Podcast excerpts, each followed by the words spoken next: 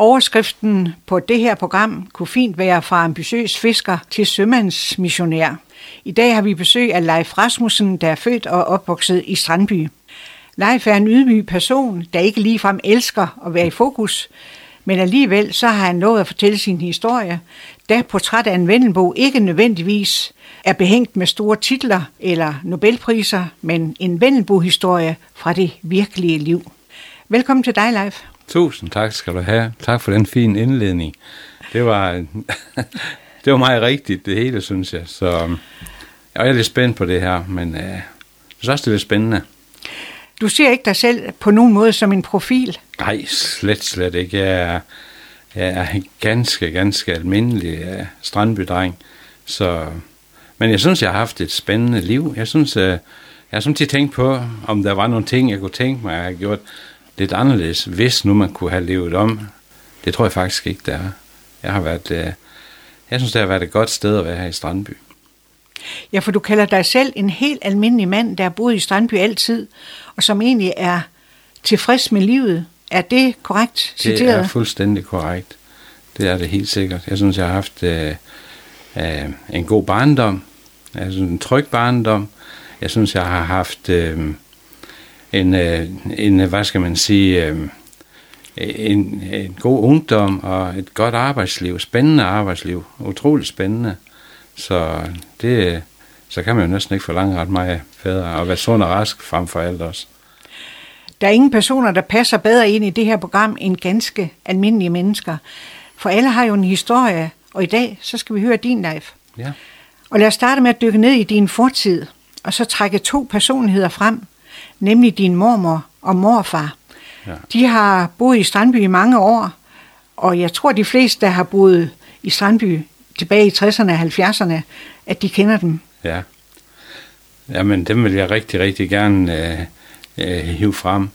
Øh, det er sådan, min far, han kommer fra Lohals i Langeland, og så min mor, hun er, kommer fra Strandby, og min mormor og morfar, de, øh, de, kommer, de har jo en forretning, der hed øh, Marens Butik. Min morfar, han var oprindelig øh, fisker. Men så, og han hedder Oscar. Oscar Mellergaard. Mellergaard. Ja. ja. Og han, øh, han, fik, han blev syg, han fik en, øh, en hjertesygdom, jeg tror det var en blodprop, og, og måtte opgive øh, det med at, at bruge garn og fisker. Og hvad skal man så gøre? Ikke? Også, så blev de jo enige om, at så må det være en forretning, de skulle prøve, og det blev til Marens butik. Og det var en, det var en spændende butik, vil jeg sige. Ja. Jeg skal lige høre, hvem var Oscar Mellergaard? Hvem var han som person? Oscar Mellergaard, han var en, som øh, oprindeligt kom fra Vorså som så fiskede i Strandby, og så slog sig ned der. Han, øh, han som person, så var han, øh, når jeg tænker på ham, at han var sådan en, hvor fingrene de vendte 100% rigtigt. Han kunne bare så mange ting. Øh, for eksempel kirkeskiben op i øh, Strandby Kirke. Den kan jeg huske, han lavede. Den, øh, den har han faktisk øh, snittet ud af et stykke træ, det er ret fantastisk. Det er jo ikke engang et, øh, et byggesæt, men han har selv lavet det. Det er jo, det er jo flot. Så det var, han, han kunne nogle ting. Jeg ville ønske, at jeg har fået lidt af de evner. Det har jeg så desværre ikke. Men, øh, Hvordan var han temperamentsmæssigt? Jamen, jeg husker ham ikke anden som han... Øh, det er jo klart, når jeg gik ned i den der Marens butik, der var legetøj, og der var alt muligt. Og når jeg gik derinde og kiggede, så, så var han ligesom en skygge. Han var jo der han var bagefter mig uh, hele tiden. For jeg ville røre ved alting, det måtte man jo ikke. Så, men uh, jo, jamen, jeg husker ham det som en kærlig mand, altså som, ja. Men, men mig er sådan, uh, mig kunne lave alting. Og din mormor, Maren Millergaard. Ja. Prøv at fortælle lidt om hende. Maren, hun var sådan en, en lille trin dame, som var der utrolig meget krudt i. Altså hun var, hun var meget, meget lattermild. Hun var sådan set... Øh, ja, hun var sådan en, der var sådan en, der lavede festsange og alt sådan noget. Hvis der var nogen i byen, som havde en konfirmation eller skulle bruge en festsang, så var det, så var det Maren, man øh, gik hen til. Så fik lavet sådan en. Så hun kendte mange. Hun vidste meget om, om mange af de unge mennesker i Strandby der. Man lærer lidt igennem sådan en festsang der.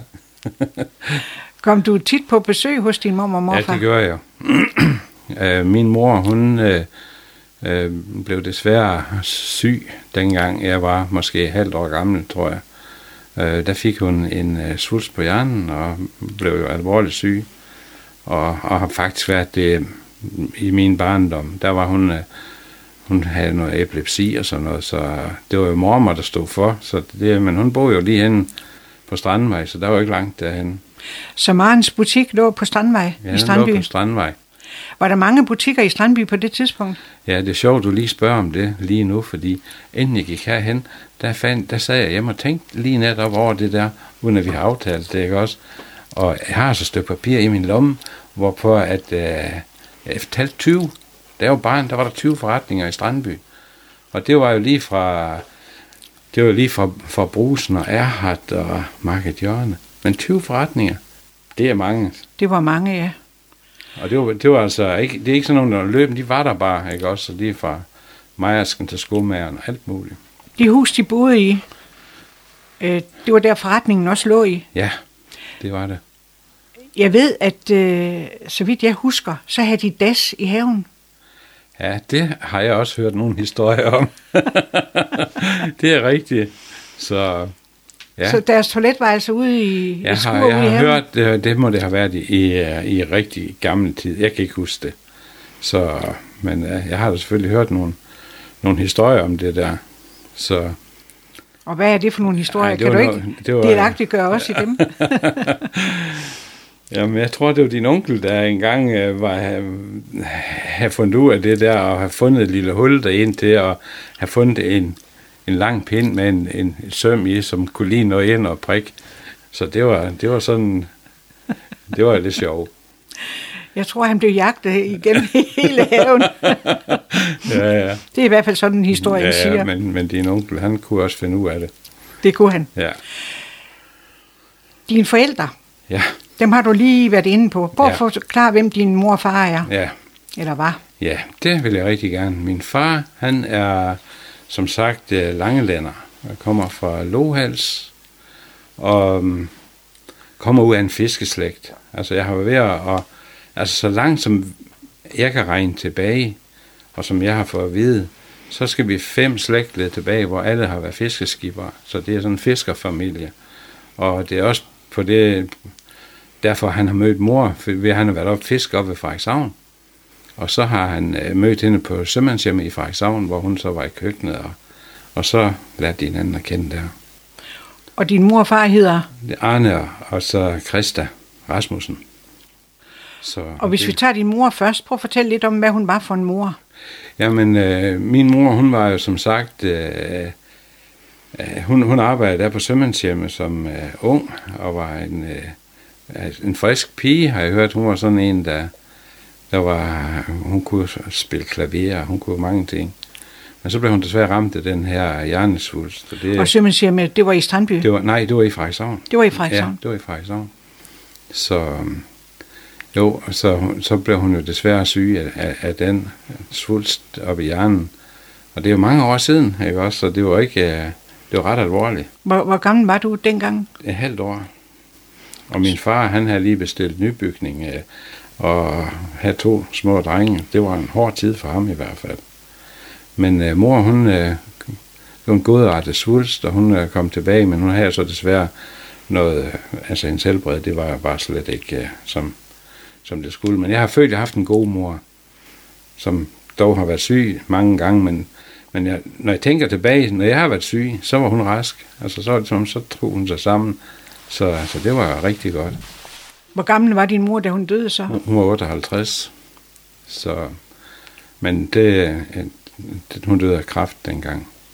Så det var ikke af hendes Nej, øh, nej, hjernesvulst? nej, det var det ikke. Faktisk fik hun nogle rigtig gode år øh, til sidst, inden hun så fik kræftsygdommen, på grund af medicineringen. Altså det, man blev dygtigere og dygtigere så til at finde noget medicin, der ligesom passer til hendes, øh, ja, til hendes epilepsianfald og sådan noget. Så hun, øh, hun, øh, hun, hun fik, de fik nogle gode år sammen, og det var jo dejligt at tænke tilbage på. Og så trækker vi din far frem. Ja. Og fortæl lidt om ham. Ja, min far, øh, jamen min far, ham kan jeg jo snakke længe om, ikke også, fordi han var jo han var jo selvfølgelig min far frem for alt, det også, men han var også, øh, han blev også øh, min mentor og min, øh, Øh, min arbejdsgiver i, den, i, i 15 år og så videre. Så han var en, øh, han var jo ikke, øh, øh, altså han var ikke sådan en, en super, super dygtig fisker, men jeg synes, han var rigtig dygtig til, til det med, med, med de menneskelige værdier. Og det, det har jeg tit tænkt på, at det, det er rigtig, det var rigtig dejligt. Han var en god øh, lærermester for mig, da jeg var ude at fisk. Han, øh, han var sådan en, og god til at lade mig komme til og prøve nogle ting, altså sådan som, som ganske ung, med at manøvrere skib, og fik lov til, til, til mange ting, som sagt. Og det, det er jo klart, det gik jo ikke godt altid, slet ikke. Nogle gange så var det, øh, for eksempel, hvis jeg skulle uh, lave det, som bedstemanden han skulle lave ud på, på dækket, Uh, der var jo selvfølgelig en rangorden. Der var hovmester og bedstemand, og så skipper. Og bedstemand, han lavede nogle ting, som var lidt svære. Og så var en imellem, så blev jeg også sat til det, og skulle prøve at, at gøre de ting. Og når det så ikke lykkedes for mig, når han havde bedt mig om at prøve det, så sagde han altid, øh, ej Leif, det var, også, det var også fordi, jeg kom til at gøre sådan og sådan. Altså, vi prøver lige igen. Og der jeg tænkte mig, det var egentlig ret vist, at han ikke sagde til mig, din, din, øh, din klovn, hvor, hvorfor gjorde du nu sådan, ikke også? Men sådan ligesom tog selv tog skylden, for så havde jeg mod på det igen. Altså på den måde, så der lærte jeg rigtig mange ting. Så han var en god pædagog? Ja, det var han. Han var en mega god pædagog. Det var han helt sikkert. Du er vokset op i et kristen hjem. Ja. Hvordan har det påvirket dig? Jamen, det har, synes jeg, der påvirker mig øh, positivt. Det har den uh, livs, eller livsholdning har jeg også i dag.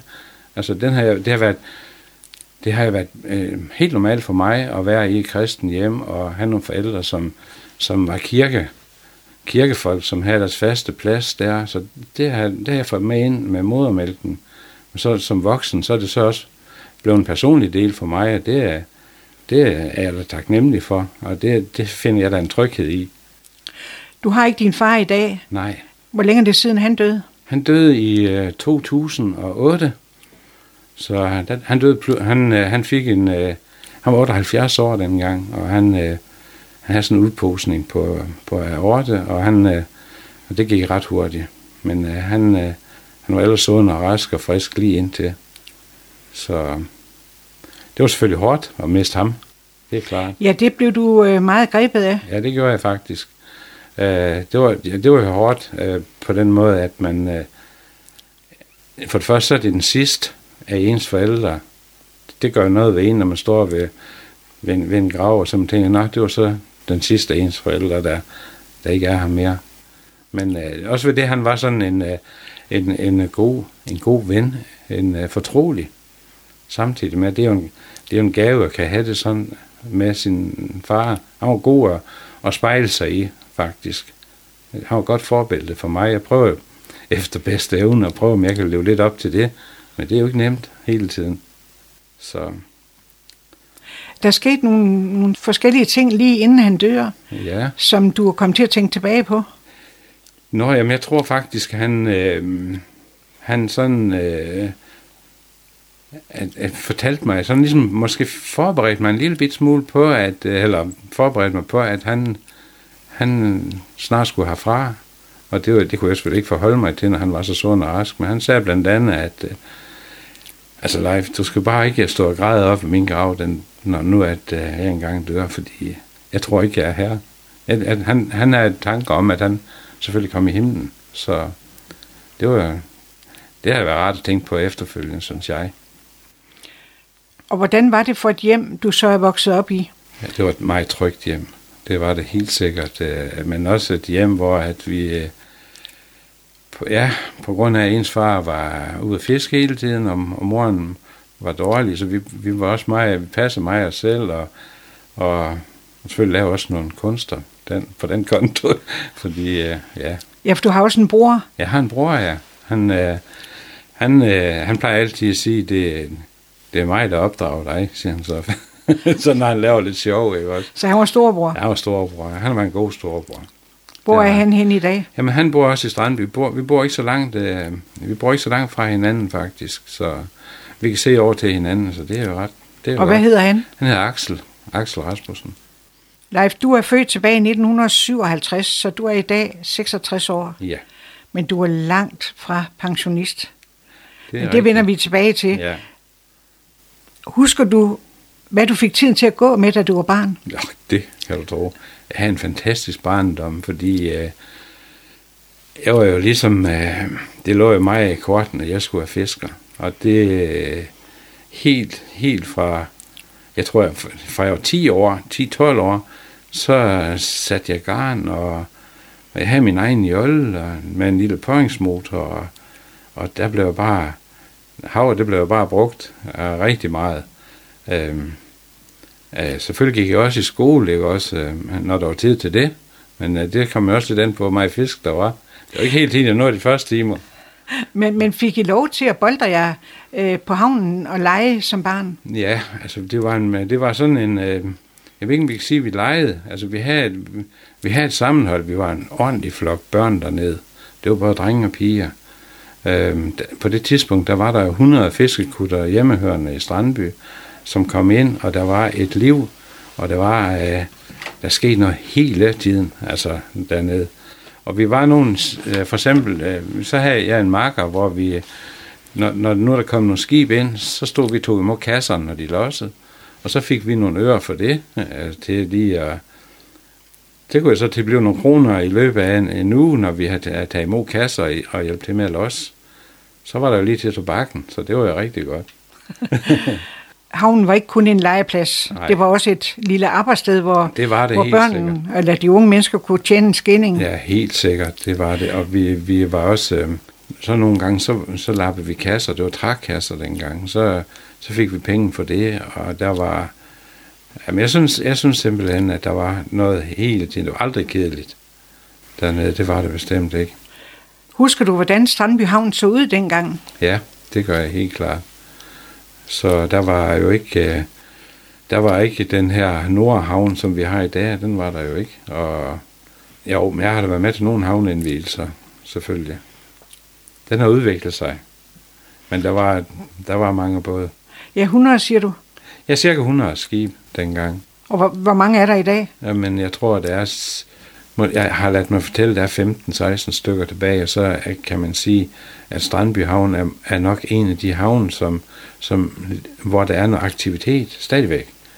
Øhm, der er unge, dygtige øh, fiskere i, i Strandby stadigvæk, og som er, er meget initiativrige.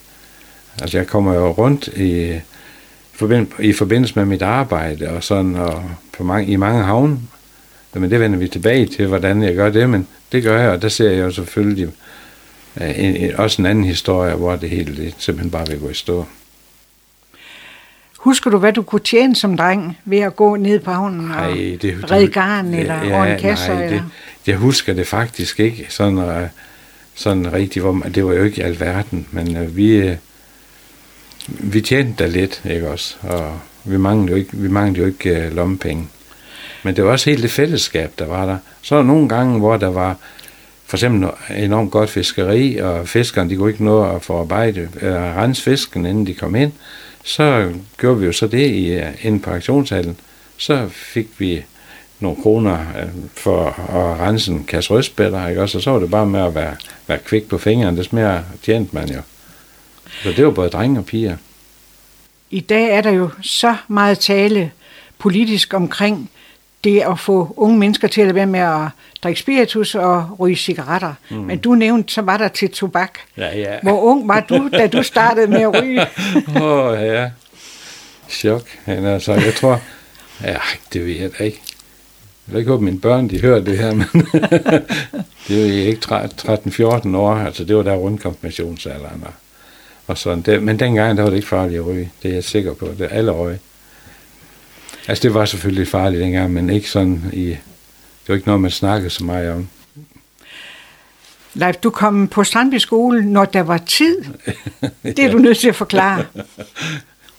Ja, men altså, jeg må sige, Strandby skole, det her er ikke min første prioritet, for jeg skulle ud og fisk. Ja, det var, det, det var mit mål, det var at komme ud og fisk, så var det ligesom ikke lige uh, det boglige, der havde min interesse. Jeg har faktisk øh, derhjemme en, jeg havde en klasselærer, som hed øh, Jens Dalsgaard. Han var en rigtig, øh, en rigtig, rigtig rar mand. Det var slet ikke det. Men øh, det interesserer mig ikke, som sagt ikke så meget. Og en gang fik en karakterbog fra Jens Dalsgaard, der, der har han skrevet, hvis nu Leif han vil øh, vise, udvise lige så stor interesse for Strandby skole, som han gør for Strandby Havn, så vil det gå ham vel. Jens Dalsgaard. Det var altså, det, jeg, jeg, tror, jeg tror altså ikke, jeg kan finde den. Jeg har gemt den der øh, i mange år. Jeg synes, det var lidt sjovt.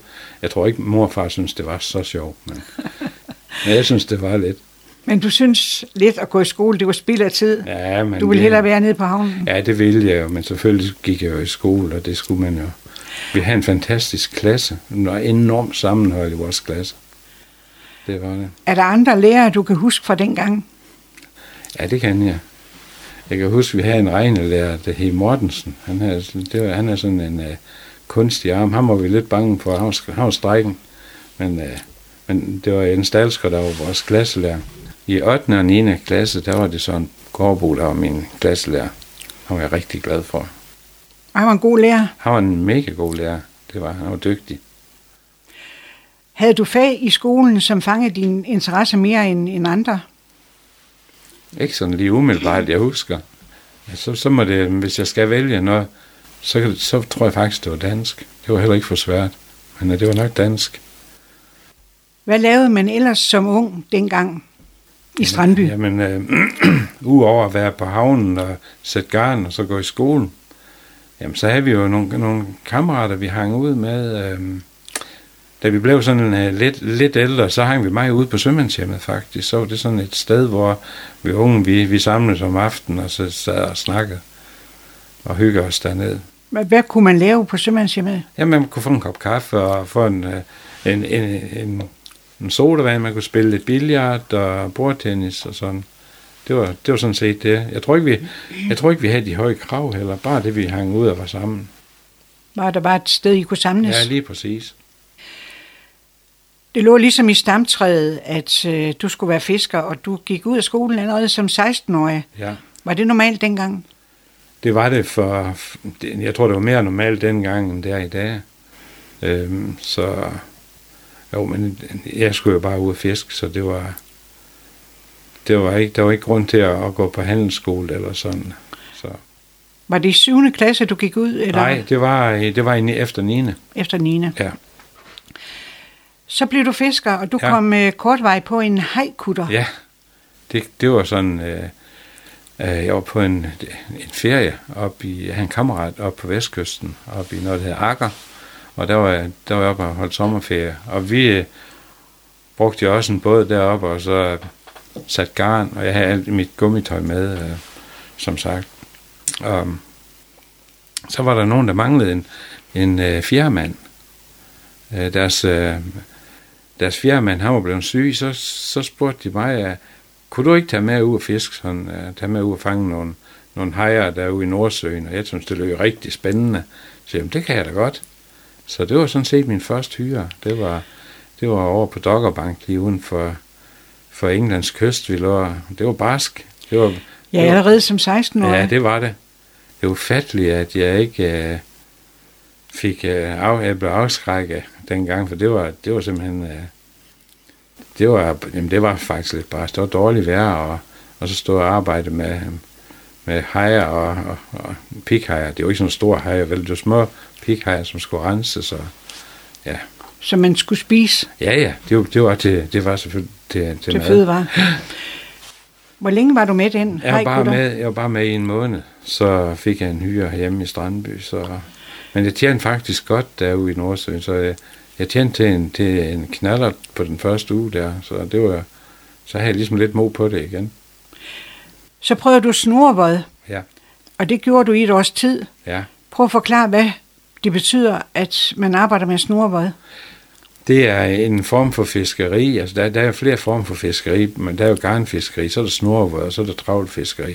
Men snorvåd, det, det er efter rødspætter, og vi fisker efter levende rødspætter. Det er lidt sjovt, den både den øh, eksisterer stadigvæk i dag, selvom den er fra 1929, så det er jo ved at være en ældre dame, men den fungerer rigtig godt, og, og, og, og brødrene, eller sønnerne til ham, som havde den, da jeg var med, det er dem, der har den nu. Det foregår på den måde, at man, øh, man starter med at sætte et anker, og så tager man og så sejler en masse tog ud, altså i sådan en stor, en stor cirkel, hvor man smitter båden midt, midt i, og så, og så, og så tog igen. Det er lidt svært at, at forstå eller forklare, men, men det er noget med en masse øh, vodtog, der skal ud og, og, og arbejde for at fange de her fisk. Vil det sige, så bliver rødspætteren forskrækket og tør ja, ikke at ja. svømme væk fra, fra det område? Man kaldte det, man kaldte det en lassofisker, ikke også? Fordi at det var ligesom sådan en, form for en lasso, som, som blev øh, snørpet sammen, og så turde fisken ikke hoppe over de tog, så blev det samlet til sidst, og så ind i, i snorvåden. Hvad hed kutteren? Det hed Brita Åen. Så, så kom du med din far, så, så Arne jeg, Rasmussen? Ja, det gjorde jeg. Så det var faktisk, øh, det var det år, jeg var med der, der var simpelthen ingen røstbætter, så jeg tjente utrolig lidt, og det har ikke noget med, med øh, dem, der ejede båden, at de ikke kunne finde ud af det, for de var nogle rigtig, rigtig dygtige fiskere, men det var desværre sådan et år, hvor der næsten ingenting var, så, så var det jo dejligt at komme over på en, en, en industritravler. Det, det var jo noget helt, helt andet. Og det var en kutter, der hed Tela ja. FN 101. Ja. Det og nu er det pludselig travlfiskeri. Ja. Eller trålfiskeri, ja. som nogen kalder det. Ja. Og det vil sige, så fanger man fisken med en travl? Det gør man. Så det er et fiskeredskab, man, man trækker efter sig hen over, over bunden, og så, og så fanger man fiskene, den, altså det, der er dernede. Altså, jeg har bare lyst til at sige, nu er det ikke politisk det her, men i dag der er der mange, der er der mange toner om, at, eller meget snak om, at man skal forbyde travlfiskeri, fordi det er farligt for bunden. Det er i hvert fald ikke min erfaring, at det er det. Fordi det går så let hen over bunden, så det ødelægger ingenting. Så. Og så i 1983, der køber du og din far et nyt skib. Ja, det gjorde vi. Vi købte en, øh, en forholdsvis ny øh, travler af min fætter en 25 meter um, lang uh, trætravler, altså en træbåd, en stor træbåd. Og den var vi, uh, der havde vi halv, halvpart hver, og uh, det, det fungerer rigtig fint. Hvor far han var i styrhus, og jeg var på dækket og sådan, så... Så, det, så der var trods alt lidt hierarki i det? Ja, men der var meget hierarki i det. Altså, jeg var, jeg var da meget bevidst om, hvem der var chefen. Altså, det, det er helt klart. Men jeg var medbestemmende, ikke også? Men uh, det var ham, der stod i styrehuset og sådan. Det, jeg tror også, det var derfor, det gik så godt, som det gjorde, at vi, vi, vi har vores roller. Og du accepterede, at ja, det var ham, det der klart. var skipper? Ja, det er det klart. Han var jo den, han var den ældste og den klogeste. Sådan. Men, men det, det glæder, altså det var ligesom, at, at øh, til sidst, øh, så, så var det... Øh, så blev det mere mig, så trak han sig lidt. Så det, det blev sådan en fin, naturlig overgang. Så blev han hjemme. Det er jo ikke, fordi han gik på dækket. Og I beholdt samme navn? Ja. Det er ligesom gået i arv. Øh, det med... Øh, det var min fars øh, navn, og så... Øh, og nummer, det har, jeg, det har jeg holdt hele tiden. Vi har Leif Rasmussen i studiet, og Leif, øh, meget tidligt, så tog du også skippereksamen. Ja. For ellers kunne du egentlig ikke sejle med sådan et stort skib, vel? Nej, så den har jeg selvfølgelig taget, inden at vi... Øh, øh, ja, inden, inden vi købte den der i fællesskab, der havde jeg skibereksamen. Så det kan godt være, at jeg ikke var så glad for at gå i skole, men uh, skibereksamen, det var jo noget, det var noget helt, helt andet. Det var interessant, og det, det, det synes jeg faktisk, jeg klarer mig ret godt med. Så. Og hvor lå skiberskolen dengang? I Frederikshavn. Så hvor lang tid tog sådan en eksamen? Jamen, det tager sådan cirka et halvt års tid med at tage en skibereksamen. Og hvordan klarer du dig økonomisk øh, under uddannelsen? Jamen, øh, jeg arbejder jo lidt ved siden af, og så, så kunne det jo give lidt... Øh, så kunne det jo give lidt, jeg kan ikke huske, det er jo så lang tid siden, jeg kan ikke huske, om jeg sparer noget op til det også. Men, øh, men jeg har da altid lavet lidt, hvis der har været noget at kunne gøre. Så Så du klarede dig. ja, jeg klarede mig. Så kom fiskerikrisen, og det var i 90'erne. Det var i 90'erne. øh, I, øh, først i 90'erne, der var der faktisk øh, noget, noget krise, og vi valgte at så tage imod en ophugstøt, altså en ordning, en ophugningsordning. Så vi fik ophugningsstøtte til, til den her båd. Og hvad betyder det? Det var fordi, der fik man et øh, engangsbeløb for at, ligesom at tage den ud af fiskeriet. Og det valgte vi at gøre. Øh, ja, på grund af min fars alder, og han gerne ville øh, øh, ligesom stoppe med erhvervet, og, og så, så valgte vi den løsning. Og jeg kørte så videre med en anden kutter, som, som 100% ejer. Det var politisk besluttet, at der var for mange fiskerfartøjer. Ja, og det var- derfor valgte man simpelthen at lave en ordning, hvor Ja. ja. man kunne få mulighed for at, at ophugge sit skib og få dækket sine udgifter. Lige præcis. Men det var vel egentlig jeres pensionsopsparing, der lå i sådan et skib? Ja, det var det. Men, men det var... Dengang der var det en... øh, Det var en god løsning for os at gøre det på den måde. For far han kom ud af det, og, og jeg fik lov til at arbejde videre. Jeg var ikke så gammel, så det... Jeg havde jo nogle år foran mig, og jeg, jeg har imod på det stadigvæk, selvom det var krise. For mig, der har det jo været en, en en livsstil at være fisker. Det har ikke været sådan... Det har, det har egentlig ikke været økonomien, der har drevet mig. Det har været det der med at fange fisk og, og, og spændingen og alt det, som er i det. Jamen var I ikke et jagtet folkefærd? Jo, meget. det tidspunkt? Meget. Det var vi rigtig, rigtig meget. Altså, og det var jo også øh, det, der gjorde det. Dengang, dengang jeg var ung, der var det jo ligesom, der var det, lov, der var det lovligt at så fange øh, industrifisk herude øh, i, imellem Frederikshavn og så Sverige. Og lige pludselig så kom vi jo i EU, og det blev gjort ulovligt, og det var, det var svært at acceptere, det var svært at være i, og, og det gik selvfølgelig ud over økonomien i det. Så, men der, dengang, der, der er faktisk lavet en film om det, så vidt jeg husker, om øh, de der episoder, som var nede på havnen med, med fiskerikontrollen, og hvordan at de øh, kom og ville gå ombord på båden, og, og jamen, der var sådan en sammenhold her i byen, så øh, på et tidspunkt, så var der bare al, alt det, alle mennesker fra byen, de var sammen nede på havnen. Så fiskerikontrollen, de var simpelthen nødt til at trække sig den aften. Så det, Blev du ikke påvirket psykisk? jo, jo, det, det gør jeg jo sådan set. Øh, ikke så meget, når man er ung, vel man kan klare meget. Men det er egentlig, nu her, nu er det, nu er det jo, nu er det jo snart 10 år siden, at jeg er stoppet med at fiske. Og jeg kan da stadigvæk sådan, i mine drømme sådan tænke om, har du nu husket alle de der ting, du skal? Ej, nu har du vist glemt at melde til øh, ankomst til havnen, eller afgang, eller sådan noget. Det, det ligger der stadigvæk. Der er så mange regler efterhånden, og det, det er, jeg beundrer de unge fiskere i dag, der kan klare alt det der. Men du mistede ikke modet, for i 2007, så køber du dig en stålkutter. Ja, det gør jeg. Og den kommer også til at hedde Tela Ja. FN 101, selvom Ja. din far ikke er med. Ja, Hvad er det for en ønskedrøm, der går i opfyldelse der? det er en drengedrøm, at at man får lov til, og så komme ombord i sådan en, en uh, industritravler, en ståltravler, som var 230 tons. Det er, den var stor. Øhm, faktisk så det skib, jeg havde inden øh, den ståltravler, den var blevet for umoderne og alt for driftstung.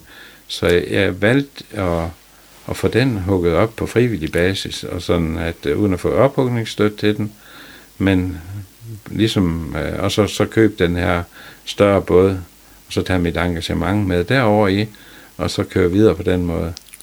Og det var, det var en rigtig beslutning, og det var bare rigtig, rigtig spændende. Jeg har mange gange stået og kigget på sådan nogen, når vi har været ude og fiske, og tænkt, hvordan man det er, det må være fantastisk. Det var det også, for vi havde vores egen lugar, og det var en helt anden komfort. Vi havde toiletter med brusekabiner, ja, vaskemaskiner og alt muligt. Det var, det var rigtig godt.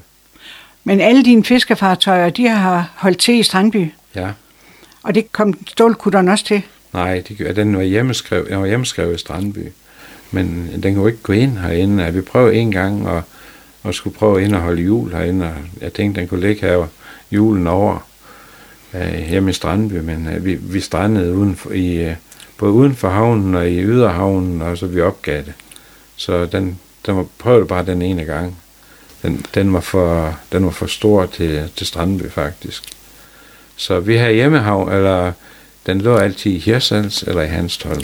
Det var sådan ligesom de to steder, vi, vi fiskede ud fra. Hvor stor en besætning havde I på Stålkutteren? Vi var fire mænd, når vi var flest, og nogle gange så var vi bare tre afsted, og så var det en, der gik hjemme. Vi havde sådan en turnus, hvor der gik en mand hjemme, og så, så kørte vi sådan...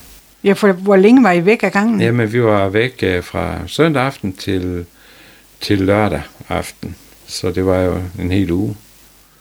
Så, og hvad var det for et fiskeri?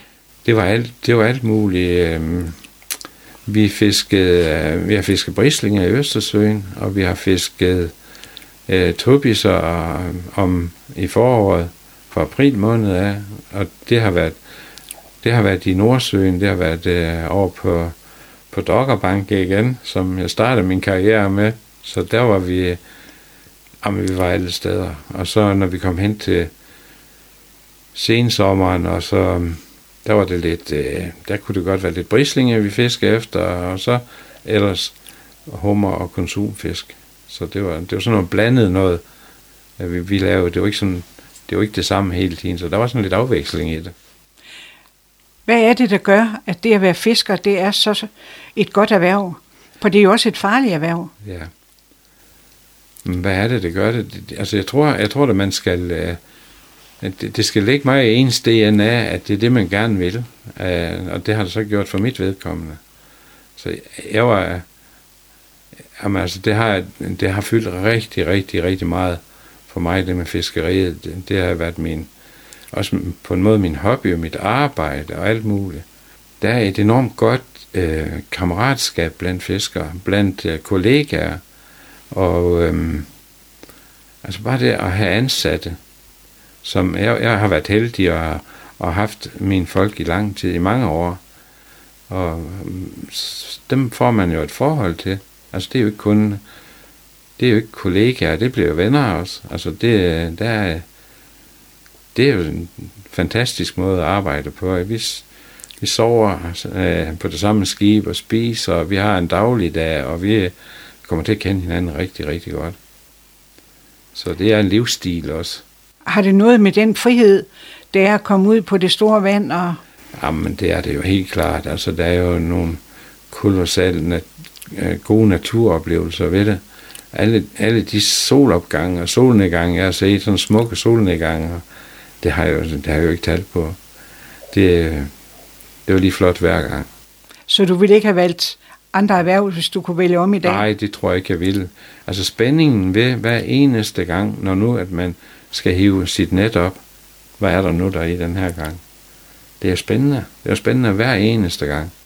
Men selvom man havde et godt forhold fiskerne imellem, ja. så var I vel også konkurrenter? Ja, jamen, det er klart. Det var da, det var da altid sjovest at være bedst. Ikke også? Altså, det, havde I nogle tricks, som I kunne bruge, hvis I har fundet en god fiskerplads? Ja, vi var da ikke, vi var da ikke sådan... Øh, vi fortalte ikke alt, vi vidste, det er klart. Det gjorde vi jo ikke. Vi holdt det sådan korten lidt tæt på, på kroppen, hvis, hvis vi fandt nogle gode idéer og nogle gode pladser og sådan. Men jeg, jeg tænker tilbage på, som at vi var mest kollegaer end som konkurrenter. Så vi har også brug for hinanden. Altså øh, til at fortælle hinanden om, øh, øh, hvor skal vi sejle hen, og vi hjalp hinanden langt hen ad vejen, sådan, øh, i var områder, det, det var, vi skulle være, og sådan noget. Så det var, vi, var, vi var da ligesom også tvunget til at være, være gode venner. Så. Og det var også en tryghed i, at hvis I skulle komme i, ja. i, i nød, Fuldstændig. Det øh, så havde I dem hurtigt øh, til at hjælpe jer? Helt sikkert. Altså, der, der var altid en øh, hjælp at få, hvis, man var, øh, hvis der var en eller anden ting. Øh, en nødsituation? Ja, en nødsituation, ikke også? Så var der altid hjælp at, at hente. Hvis motoren gik i stykker, eller hvis man fik noget i propellen, eller, eller så var altid nogen, der sagde, nu skal vi lige komme, ikke også? Og vi skal nok slæbe jer ind og sådan. Fordi man vidste, det kan være, det er mig i morgen, der har brug for, for hjælp. Så har jeg, en, så har jeg noget til gode. Så Men på et tidspunkt, så synes du, stålkutteren den bliver for stor. ja, Og så køber du en mindre, og det er en træbåd dengang. det er en træbåd, ja. Det er rigtigt. Den, øh, det var den, øh, jeg har sluttet af med. Øh, jeg byttede faktisk med en, som havde en, en mindre båd, som øh, han... Øh, han kunne godt tænke sig en stor båd, og, og jeg ville egentlig gerne til ligesom at, at trappe lidt ned, og prøve det også at, at være to mand, og få et, et mindre engagement, og, og, prøve, og, og det var faktisk også rigtig dejligt. Og, Når du siger engagement, ja. Mener du så kvoter? Ja, jeg, jeg mener simpelthen øh, kvoter og så videre. Med den store båd her, der var der et, øh, der var der et engagement på over 20 millioner. Det, øh, det bliver man også slidt af, altså fordi du skal bare være på altid. Det kræver simpelthen bare, at du er, du er bare med hele tiden. Og vi fisker altid, øh, stort set altid, uanset hvordan vejret var, for vi skulle bare afsted. Og din nye båd, Den var mindre, og der var vi kun to mand. Der kunne man ligesom øh, tage lidt mere afslappet på det. Og det var, det var rigtig, rigtig godt. kom den så også til at hedde det samme som de andre kutter? Nej, det gjorde den ikke. Den, så døbte jeg den, øh, eller så blev den jo navngivet Anne-Katrine efter min datter. Hvad fiskede din nye båd så? Jamen, det var, det var udelukkende øh, hummer. Hummer og konsumfisk i Skagerak. Det var da jeg havde min, min fiskepak, som man kan sige. Det var da jeg havde mine fiskerettigheder. Leif, nu skal vi lige stoppe op ved dine familiære forhold. Ja. Fordi da du gik i søndagsskole, ja. der var din far underviser. Han var sådan en, øh, han var god til at spille på harmonika. Og han, øh, han øh, spillede øh, børnesang, altså i, i øh, søndagsskolen. Vi har jo en, jeg tror der var 100 børn, øh, da jeg gik i, i søndagsskole dengang. Så det var meget brugt. Så var han sådan en, der, der stod der foran og, og lærte øh, nye sange til børn. Men selvom I var så mange, så fik du alligevel øje på Gitte. Ja. Og hun skulle blive din kommende tror- kone. det er sådan, når vi joke, og vi har lært hinanden at kende i søndagsskolen. Men hun gik jo også i søndagsskole, ligesom jeg gjorde. Faktisk har hun jo sagt, hun synes, jeg var så irriterende og så overlegen, at jeg skulle stå der foran og synge de nye sange. For det var jo sådan, min far, han, øh, han lærte mig dem derhjemme, og så skulle jeg så, det var simpelthen noget, jeg fik at vide, det kan du godt gøre, Leif. Du kan godt stå heroppe sammen med mig, og så synge, og så vise fakta til de sange der. Så det var, det var ikke noget, jeg brødte mig ret meget om, men jeg havde fået at vide, det, det kunne jeg godt gøre. Og så, Men på et tidspunkt, så bliver I kærester. ja, Og I bliver også gift. ja. Øh, Hvor foregår det? Jamen, det foregår i Strandby Kirke. I 1980, den 23. august, og ja, så vi har, været, vi har jo været gift i, i 43 år nu her, så det, når jeg sådan begynder at sige, det er godt nok også urimeligt længe, og, sådan, og så griner hun, og så siger hun, ah, vi har ikke haft, vi har ikke haft sølvbryllup endnu, for du har aldrig været hjemme, så vi har ikke... så, Nej, det er krævede bare- noget af en fiskerkone at få julen til at køre rundt hjemmefra, Ja, har- når manden var væk så længe. Jamen helt sikkert, jeg har den dybeste, dybeste respekt for hende, det hun har gjort for at kunne få, hun har været limen, der kunne få det til at køre hjemme ved os, hun har stået alene med børnene, og hun har stået, uh, ja, hun har simpelthen sørget for, at det her, det kunne køre. Det, det har jeg godt stor, stor respekt for. I blev gift i Strandby Kirke, og hvor blev festen så holdt? Ja, nede på Strandby Sømandshjem. Det, det var, det var stedet sådan lige øh, mange, ja, vores fester de blev holdt, ikke også, og min konfirmation var også dernede på Sømandshjemmet. Så det var ligesom, det lå lidt i korten, det var der, man holdt fest. Altså i min familie i hvert fald. Som du sagde før, så har I været gift i 43 år. Ja. Har du en opskrift på, hvordan man opnår et så langt ægteskab? Ej, det tror jeg bestemt ikke, jeg har, fordi øh, jamen, det er sådan, min kone og mig, vi er så forskellige, som man kan være, tror jeg. Hun er, jamen, hun er, hun er sådan en, en handlingens kvinde, sådan en, der hvor, hvor der sker noget meget ordentligt og har styr på sagen, hvor jeg, sådan er jeg slet ikke. Men jeg tror, jeg tror vi komplementerer hinanden godt på, på de områder der, og, og jeg ved, at børnene, de har tit sagt, at øh, de synes, det er så godt, at vi slet ikke er ens, fordi så, så kan de bruge os til forskellige ting, og sådan. De ved, hvornår de skal gå til mor, og når der er noget praktisk, de lige skal have videre, og når, så, så er hun den, der, der lige kan ordne det, og så er der nogle andre ting, jeg måske er bedre til. Så, så sådan tror jeg, det, ja, og vi har, måske er det fordi, jeg ikke har været så meget hjemme, at vi har været gift så lang tid. Det er ikke det, jeg ved. Vender dine fingre lige så godt som din morfars? Nej, nej. Mine fingre, de er ligesom min fars. Du kunne give min far en, øh, en hammer, en sav og en, og en han er så søm, de gik i stykker alle sammen, alle dele. Han kunne ingenting, men han var dygtig til sit erhverv. Han var dygtig til at, at, at bøde og splejse og alt det, han skulle. Og det, det kunne han, men altså sætte ham til noget med værktøj, det gik ikke. Min morfar, det var noget helt andet. Jeg har faktisk lyst til at fortælle en lille, en, en, noget fra min far, eller min mormor og morfars hjem. Øh, der var på et tidspunkt, der skulle de, øh, der fik de håndkøb. Og, øh, og min morfar, han tænkte, det her, det, hvis de skulle til at bygge om, og det støv, og alle de der gaveartikler, og legetøj, og alt det, det kunne han slet ikke overskue.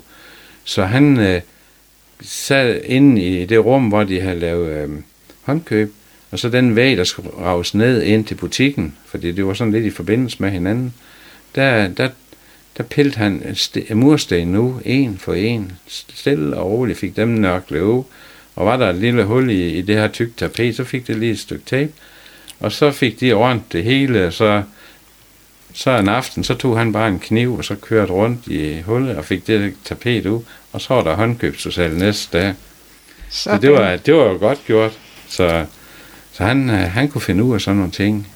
Det var også sjovt. Øh, ja, der er en, min mormor, hun var jo en jævn kvinde, og øh, latin, det var nok ikke noget, de havde lært der i, i den skole, hun gik, fordi øh, med det medicin, det var jo sådan nogen, det var jo lidt, det var nogle sjove navn.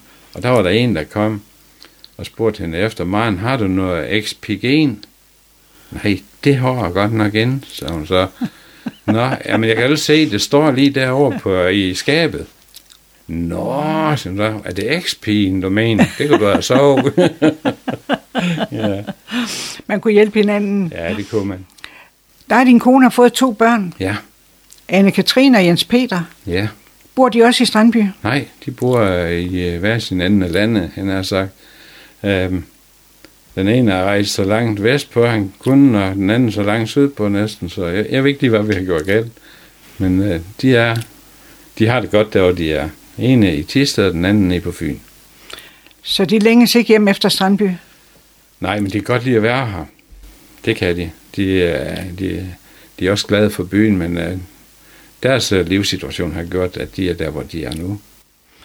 Jeg ved, I også har to børnebørn. Ja. Ville det ikke have været skønt, hvis de uh, kunne rende rundt i baghaven jo, dagligt? Jo, det kunne være dejligt. Det her, det er klart, det er jo altid det, man ønsker, ikke også? Men uh, vi har god kontakt med vores børnebørn, og så det er, de, de er tit hjemme ved os, og, og har deres værelse der. Leif, på et tidspunkt, så prøver dig og din kone at blive sømandsmissionær. Ja. Hvordan gik det til? Ej, det, er en, det er jo en, en lidt speciel historie faktisk, fordi at øh, jeg kan huske, det var i 2008, og vi her på det tidspunkt havde vi så den store stålkut, og, og det var spændende, og vi synes, vi har et godt liv, og så sidder vi en, en aften derhjemme og snakker om det her, og synes, det her, det har, jamen, vi siger overret, vi synes Gud, han var god for os. Vi vil godt lave lidt, Øh, kunne vi ikke gøre noget frivilligt arbejde på en eller anden måde? Det har ligesom ikke rigtig været noget, det har vi ikke haft mulighed for, på grund af, at jeg har været ude at fiske, og hun har haft nok at gøre med at passe hjemmet derhjemme. Så snakker vi, nu, nu kunne vi måske godt gøre noget. Og så nævner jeg så for hende, at, at Sømandsmissionen, de har købt et skib, som de har, det var sådan en, øh, en forhenværende inspektionsskib, som øh, de har købt som et sejlende sømandshjem.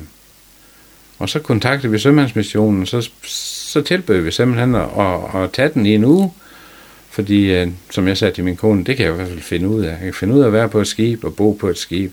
og håndtere det, og det er trygge rammer for mig, så det kan vi godt. Og det var i, den lå over i Nyhavn, så, så siger min kone, ja, hvis det er Nyhavn, så, så er det fint. Så, der var det jo, så kunne hun også komme på strøje og sådan noget. Så det var, det var ret godt. Så det, det blev så sådan, at vi, vi kom til det, uden at vide nogen som helst ting om, hvad det indebar. Og det var, det var godt, vi ikke vidste det, tror jeg, på en måde. Fordi fra at være sådan en, som er vant til at sidde og passe sig selv i et styrehus, og så til at være vært på et sømandshjem, et sejlende sømandshjem. Og jeg havde jo ingen uddannelse i det, og skulle snakke med mennesker og møde mennesker, og, og ligesom, øh, ja, blev lukket ind i andre folks liv faktisk, ikke også? Det var, det var meget øh, berørt af det der, og, og for den oplevelse. Og det gjorde faktisk også noget ved mig. Det der sejlende sømandshjem, det er sådan et, et sted, øh, det, det er meget svært at forklare, hvad det er for et skib, men det, det er um, måske, jeg kan ikke, nej, det er ikke en varmestue, eller en flydende varmestue, men det er et sted, hvor folk kan komme uanset, hvem man er, hvad man er, hvad overbevisning man har. Har man bare lyst til at se skibet, så er man velkommen til det. Har man, ja. Der lå ligesom en drøm for dig, da du har prøvet det. Ja. Men du har jo stort skib derhjemme. Ja. Hvordan kunne du så udleve den drøm? Jamen det er så også ganske umuligt, uh, fordi at øh, der var ligesom, der blev så et frø der, hvor jeg tænker, det her, det giver altså mening. Altså det, det er, det gør fald noget ved mig. Men det gik seks år inden, at det ligesom blev sådan. Øhm, ja, faktisk så, øhm, vi snakker tit om det derhjemme, altså hvor jeg sådan ligesom siger til min kone, ej, Gitte, det her, det, det kunne altså være dejligt, også at have noget mere med det skib at gøre, og sådan, og, og hvor hun siger, det kan jo ikke lade sig gøre, du, du har jo et skib, og det, det er bare, det er jo realistisk og sådan. Men, men drømmen, den var alligevel i mig, og den kom til at fylde mere og mere faktisk. Og, og, og var jeg faktisk, øh, så, så bad jeg faktisk øh, Gud om, at han ville, øh, hvis, hvis det her det var meningen, at, at det skulle være noget, jeg skulle gøre, at, så, at de ville komme og kontakte mig, at det ikke var bare fordi, jeg gerne ville, men så skulle det også være, ligesom, være en mening i det. Og det skete så. Det ja, for fantastisk. du blev simpelthen prikket på skulderen. Ja, det gjorde jeg faktisk. Ikke af vor herre, men af nogle andre. Nej, lige nøjagtigt. Og det, det var jo lidt stort, og så, ja, så var der sådan, så gik der en, øh, en års tid eller noget, inden, inden at jeg fik solgt mit skib. Jeg, jeg tog arbejde der i, i Sømandsmission, så havde jeg en anden en til at sejle med min båd derovre. Ja, for det hele det kom så til at gå op i en højere enhed, og, ja. og du blev sømandsmissionær. Ja. Og du kalder det et sejlende sømandshjem. Ja. Prøv lige at uddybe, hvad du mener med det. Ja. Øhm, historien, den er sådan, at øh, sømandsmissionen i Danmark, den er, den, hvis vi går helt tilbage, så er den fra 1880. Og på et tidspunkt, dengang, nu har vi jo snakket om før, at der var rigtig mange fiskere i strandbyer. Sådan var det rundt om i, i hele Danmark. Og der var behov for at have de her sømandshjem rundt om i, i Danmark, hvor at vi som fiskere, når vi kom i en fremmed havn, så havde vi ligesom en, et, et, øh, så havde vi et hjem i den her...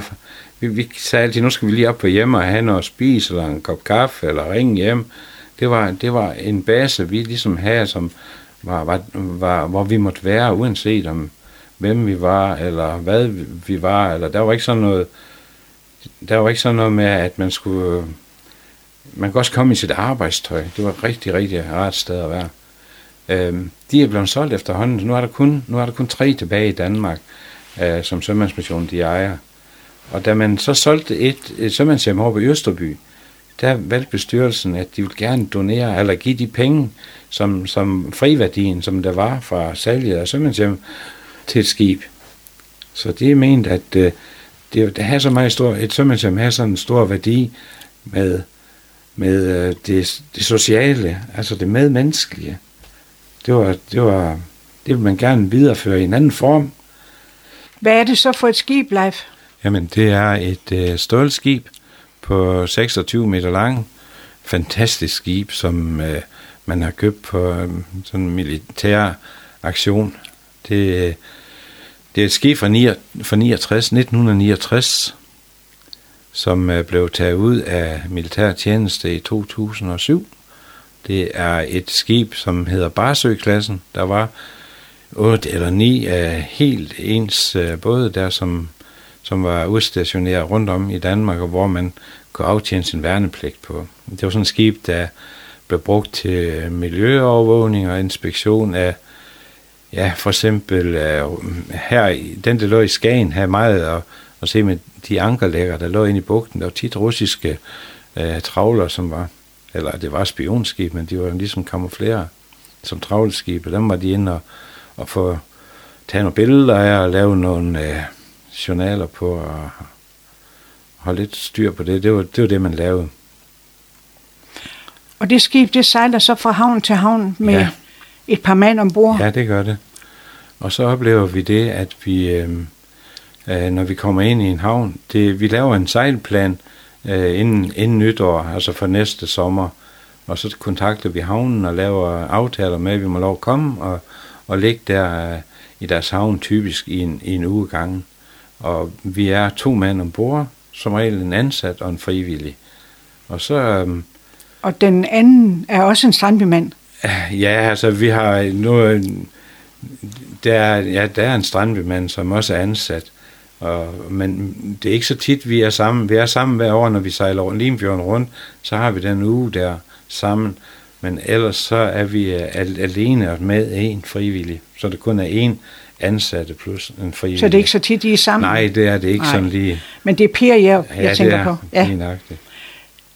Du har både været ansvarlig for skibet Ja, og været missionær. ja. Hvad vil det sige at være missionær? Ja, altså, en, en sømandsmissionær, han, vi plejer at sige sådan populært, han har to ben at gå på. Han har et velfærdsben, og så et, et øh, ja, missionærben.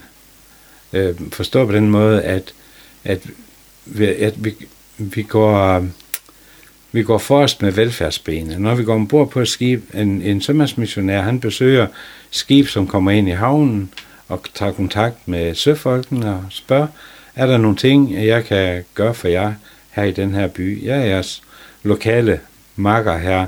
Hvis I har nogle ærninger, der skal gøres, eller I har brug for noget, noget hjælp, så er jeg jo lokal og kan hjælpe jer. Det er, det er en del af det, og vi kan... Øh, ja, jeg har, jeg har lavet nogle arrangementer for, for søfolk øh, op på Frederikshavn Sømandshjem. For eksempel i ved juletid, hvor vi har haft øh, pakkespil og alt sådan noget, for at få dem lidt væk fra deres skib og deres øh, hverdag, så bare lige for at opleve noget andet. Så det handler ikke kun om religion? Nej, det gør det ikke. Det tror jeg, det er mange, der, der ligesom måske forestiller sig. Det er, det er tilbud, som, øh, øh, hvor, hvor at der er brug for det, og det har jeg selvfølgelig også oplevet nogle gange. Øh, og ja, det, jeg, har, jeg har lagt øre til mange sømænd, som, øh, som har haft det svært, ikke også? Og, og jeg har ikke nogen uddannelse i at kan hjælpe nogen, og det, er, det har jeg heller aldrig givet udtryk for over for sømænd. Men jeg har et, et, et, et, øh, jeg har hjerte for dem faktisk, og, og så er jeg god til at, at høre, og, og så husker jeg ikke så godt, tænker jeg. Så det er, det, mange gange drejer det sig om, hvis du går og bærer på noget tungt, at du kan få ligesom lagt det over til, altså ligesom komme lidt af med vægten over til en anden. Det gør noget ved en. Du har efterhånden sejlet sømandshjemmet øh, i en del år. Ja. Øhm, hvor lang er din arbejdsdag? Jamen, øh, vi er, jeg er ansat til, øh, eller da jeg var sømandsmissionær, der var jeg ansat til 37 timer om ugen. Og så øh, er det ligesom, når nu vi har været afsted på vores øh, uge, ugetogter, så er det klart, så er det jo mange timer, der, der render på lige den uge, så vi selv kunne øh, afspacere og finde ud af, at det var det dejligt frit arbejde på den måde. Så, men 37 timer. I dag er du 66 år, Ja, og du har slet ikke tanker om at gå på pension. nej, Har du øh, helt kunne slippe fiskeriet? det har jeg faktisk. Mærkeligt nok. Så, har jeg, så er det ikke det, men måske har det også noget at gøre med, at det er blevet mere og mere kompliceret, og flere regler og alt sådan noget. Måske har jeg været, man kan sige, at jeg har været mæt af det. Men jeg har været heldig at få lov til at være øh, bit af det lige indtil jeg stoppede faktisk. Men du er stadigvæk øh, bit af det våde element, Ja, for du ja. har en lille motorsejler. Ja, det har jeg. Og det tror jeg, det, er- det ligger så dybt i mine gener, at det, det, jeg er nødt til at skal have en eller anden lille båd, der kan, jeg kan sejle i. Det er ikke så tit, jeg sejler i den, men jeg har den, og jeg kan gå ned til den. jeg kan gå ombord i den. Jeg kan, øh, ja, jeg har friheden til at sejle en tur til Hirsholm, hvis jeg vil, og der kan godt være. Det betyder noget. Hvad er livskvalitet for dig, Leif? Livskvalitet, det er et godt spørgsmål. Det er, øhm, det er at, at, at have det godt, øh, sådan derhjemme selvfølgelig. Det betyder jo rigtig meget, at man har et godt familieliv. At ens børnebørn, de har det godt. Det, det, det føler jeg rigtig, rigtig meget. Men, men så også måske kan få lov til at, at gøre en forskel øh, for andre. Det betyder også meget for mig, hvis, hvis man er så heldig, at det sker. Hvad ønsker du dig egentlig af fremtiden?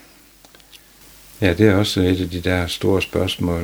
Øh, hvis det er for mig personligt, så har jeg da et ønske og håb om, at jeg må få lov til at blive ved med at være sund og rask og, og mobil. Øh, at vi må få lov til at, at stadigvæk, øh, vores børn må have det godt, det må gå dem godt.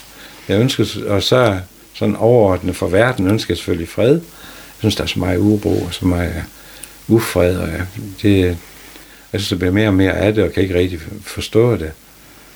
Jeg synes, øh, folk de skal være gode ved hinanden. Det, øh, at man skal være, øh, at, at folk skal være sådan over for andre, som man gerne vil, de skal være over for en selv. Hvad har Strandby betydet for dig? Det, jeg tror, det, det tror jeg faktisk har betyder rigtig, rigtig meget for mig. Altså, jeg synes, det er en by, som er, har en, for det første så ligger den rigtig, rigtig godt, med gode strande på begge sider selvfølgelig, og at øh, den har en, en, en rigtig fin størrelse, tænker jeg, øh, hvor vi øh, kommer hinanden ved, vi kender hinanden, vi, øh, det er jo faktisk sådan, at nu ambulancen kommer, eller ambulancehelikopteren kommer og lander inde på Kirkemark, så begynder vi at blive lidt urolige. At, kan vi vide, om det er en, vi kender? Chancerne er der jo. Sådan, det, det er nært og, og et dejligt by, og jeg føler også, det er en tryg by, der. Og ja, det, jeg var meget glad for at bo her, Leif, du er i bund og grund taknemmelig for dit liv, ja, i hvert fald. og du drømmer ikke om de helt store ændringer. Nej, det gør jeg ikke. Endnu en spændende livsberetning fra Vendsyssel er slut. Tak til dig, Leif. Velbekomme. Tak til Leif Rasmussen, fordi vi har måttet få lov til at komme ind i dit liv, og også held og lykke i fremtiden. Tusind tak. Udsendelsen her er tilrettelagt og produceret af Gitte Hansen.